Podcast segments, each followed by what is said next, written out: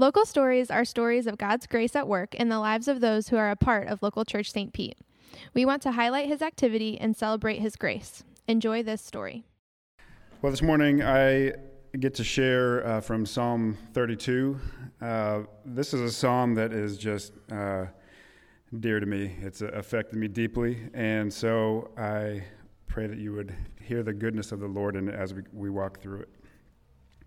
Uh, every so often, the Lord uh, takes extra time to remind me of His forgiveness. I could know of His forgiveness and mercy by simply reading the Bible, but often I don't fully understand the greatest attributes of God until I experience them. I, be, I believe that the Lord wants us to know Him and experience Him in the fullest and deepest way. And through my sin and subsequent confession and forgiveness, I've come to understand and feel what David is talking about in Psalm 32. Verse 1 of Psalm 32 says, Blessed is the one whose transgression is forgiven, whose sin is covered.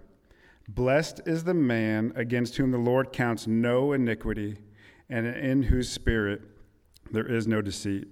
So David addresses the state of all sinful people and, and forgiveness. It's like an axiom. Uh, it's like everybody knows this. Everybody knows you're blessed if you're forgiven. But do I act like I know that? David intentionally uses different words to encompass important aspects of sin, but we don't have time to get into that this morning. But they all point to the fact that we are blessed when we are forgiven. Not when we're perfect and obedient, but when we're forgiven. As a follower of Jesus, in pursuit of the most joy I can have, I know that I want all of this blessedness. Verse 3 For when I kept silent, my bones wasted away through my groaning all day long. For day and night your hand was heavy upon me, and my strength was dried up as by the heat of summer. Selah. Does this resonate with you? I feel this rotten feeling when I know I've sinned and I've been hiding it. I haven't been telling anyone, and it just rots in me more and more. Not only do I not want to confess my sin, but I don't even want to have a conversation that might lead to having that conversation.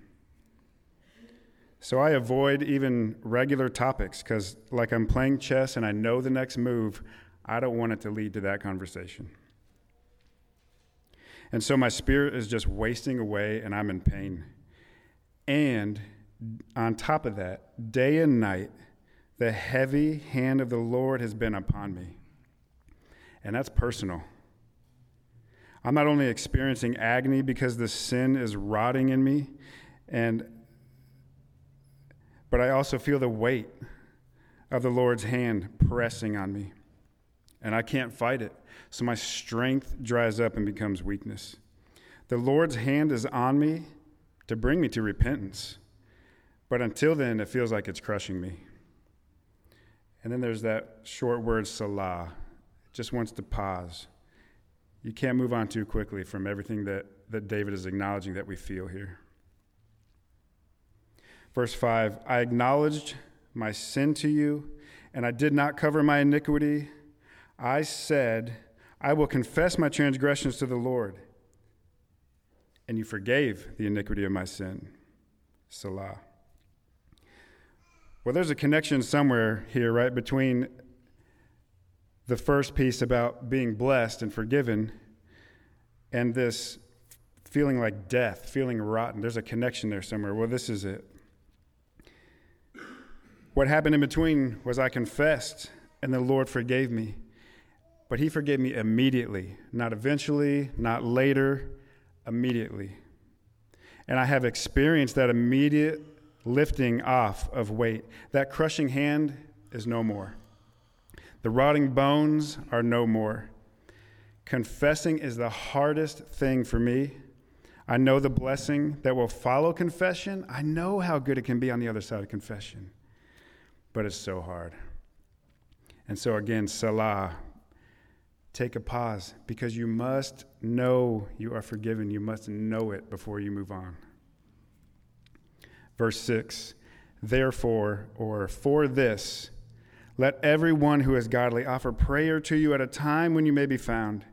Surely in the rush of great waters they shall not reach him. You are a hiding place for me.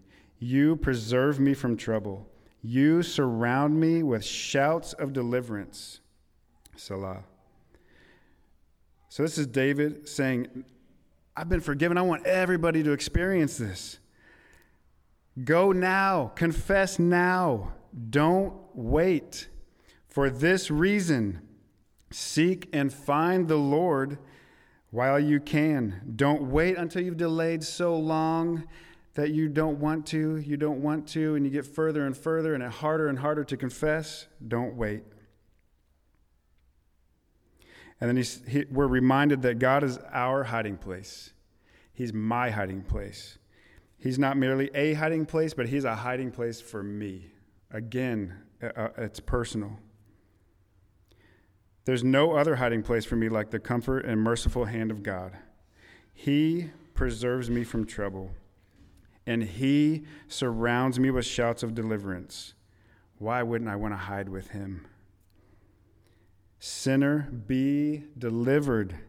Come out of that nonsense. Be delivered. Stop going back to that sin. Be delivered. You will have consequences to work through. I've had many consequences to work through. But be delivered. And then the last section in verse 8 I will instruct you. This is the Lord speaking in response to David. I will instruct you and teach you in the way you should go. I will counsel you with my eye upon you. Be not like a horse or a mule without understanding, which must be curbed with bit and bridle, or it will not stay near you.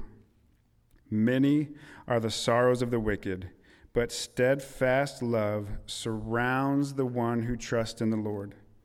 Be glad in the Lord and rejoice, O righteous, and shout for joy, all you upright in heart. So the Lord speaks personally again to us here. Are you not feeling delivered, even though he shouts it to you? He will gently instruct us with his hand and counsel us with his eye upon us. It took me so many years to be freed from the sin I had been entangled in. So many years. And I cannot even explain exactly how I was delivered, but I am. It's like that paper cut that's super annoying and bugs you and bugs you and bugs you, and then eventually you realize, oh, it's gone. I don't even know how it happened. I want to encourage you keep confessing, keep praying, keep begging the Lord, and keep heeding his gentle instruction and listen for the shouts. He is delivering you. Steadfast love surrounds you. And if you have been delivered, shout for joy. Amen.